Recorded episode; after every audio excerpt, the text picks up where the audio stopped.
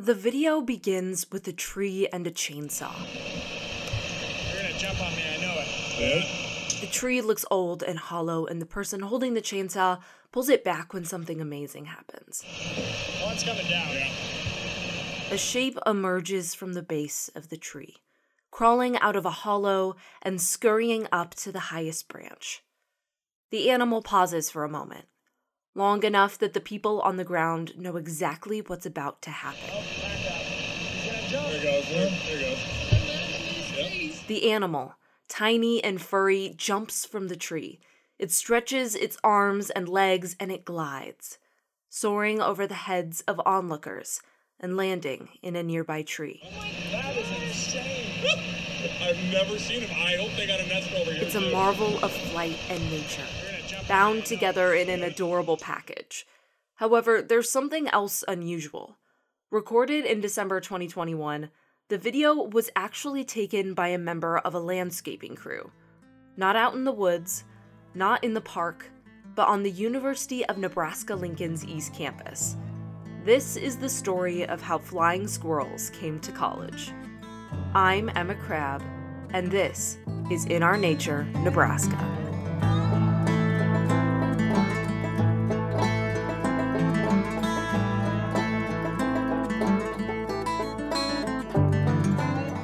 After southern flying squirrels made their first appearance jumping from trees on campus, it wasn't long before Larkin Powell knew about it. One of the landscape crew members was an alum of UNL's School of Natural Resources, where Larkin serves as a professor of conservation biology and animal ecology. This means, of course, he's definitely familiar with flying squirrels, the smaller, cuter cousin of the squirrels we all know and love. They're uh, gray with a white stomach, kind of gray gray brown on their back. But then the cool thing in between their front legs and back legs, they've got this little skin flap that uh, connects the, the legs, and so when they stretch out their arms, they get wings. Larkin, along with the rest of the school, was fascinated. This occurrence was weird and certainly unusual, but not for the reason you might think.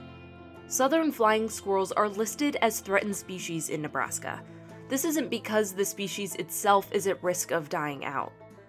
The southern flying squirrel actually lives throughout the eastern United States and is federally considered a species of least concern. They're even considered pests, taking over attics and barns in wooded places. So, why do we care about them here? Well, technically, they're not supposed to be in the city of Lincoln at all.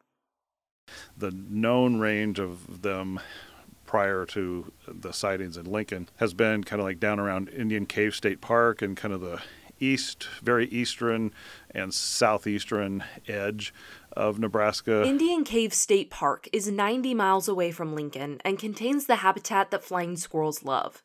For years, Lincoln was just too far west for them to live. But apparently, things are changing. Flying squirrels have been spotted over a dozen times in older communities in central Lincoln, which are more likely to have older trees with hollows in them. As Larkin says, not all forests are made the same. Forests come in different types. Uh, a lot of times we just think, well, that's a forest, so that ought to work. But if they're if the trees are too small, they won't have enough open rotted wood um, in the middle to be able to uh, have a cavity. Flying squirrels need older trees with hollows to live in. The problem is, old growth trees can be dangerous in urban communities, often containing dead or dying branches that can fall on roadways or even people. The tree shown in the landscape crew's video is one of these old growth trees, and it was cut down because of its danger to the campus. However, with the presence of the flying squirrels, a dilemma emerges safety for the campus or a home for the squirrels.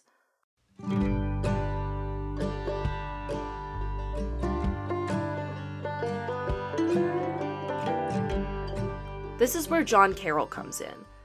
John's the director of the School of Natural Resources. He's also an amateur carpenter of sorts. Both of those things are weirdly relevant here. art and things like that. And as it turns out, in addition to being director of the school here, I'm also, um, you know, on my own in my shop in my basement. I like to build stuff.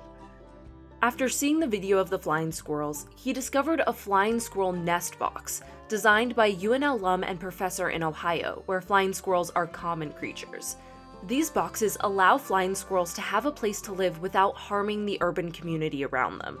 The boxes are even specifically designed to keep out more common types of squirrels, which can't fit through the box's smaller hole. John began building nest boxes for East Campus. So far, his team has constructed 10 of them to place around campus for the squirrels. He also found another community to work with Lincoln Northeast High School. After John got connected with one of Northeast's woodworking classes, he explained the importance of the boxes to some of the students. And the kids thought it was cool, and so they built some of those. And in fact, I'm going out in, in uh, about a half an hour. I'm going over to Lincoln Northeast High School, and we're going to put up their boxes this afternoon.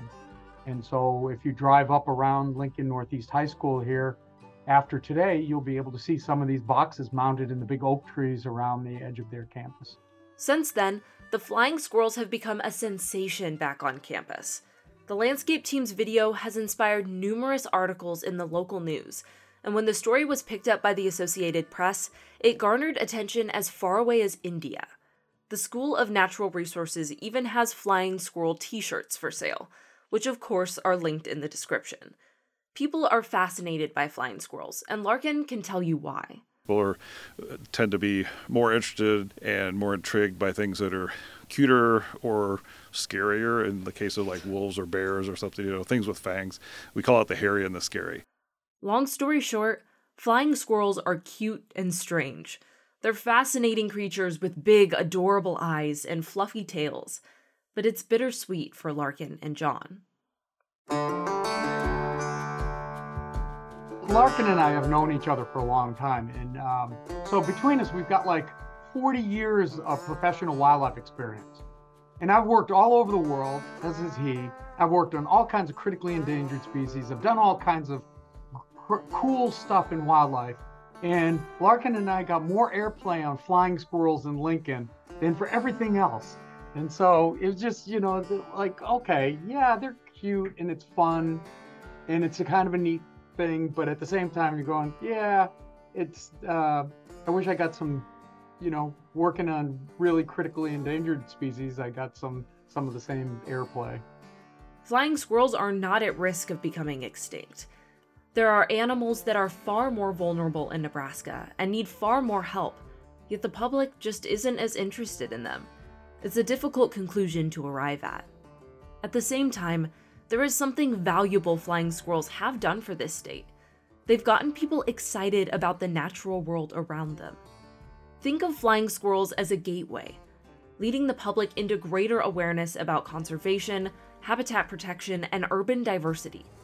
They bring people in and help start a conversation, and that is an amazing first step.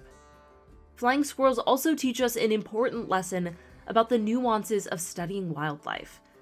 Among so many creatures with a shrinking habitat, here is an animal that is breaking the boundaries biologists have set for it.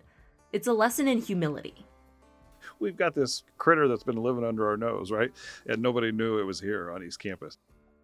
So, if you've fallen in love with these odd, cuddly creatures, how do you go about seeing one? How do you have that same moment of awe that the UNL landscaping crew did last December? Well, as Larkin will warn you, it can be difficult. If you want to go see them, uh, good luck, uh, because that's the only downside to flying squirrels is um, that they're a nocturnal species. So even here on East Campus, since we had that initial sighting, we haven't seen any. However, it's not impossible. People throughout Lincoln have spotted flying squirrels. We know this because the School of Natural Resources has set up a citizen science project to monitor flying squirrel sightings in the city. The page is linked below. These squirrels are out there. They may not be the most vulnerable species, but they bring nature and wildlife to our state, and now to our capital city, reminding us that the natural world is always just a doorstep away. Hi guys, it's Emma. Thank you so much for listening to episode 2 of In Our Nature Nebraska. We're on Instagram and Twitter at in nature underscore NE, so go give us a follow there.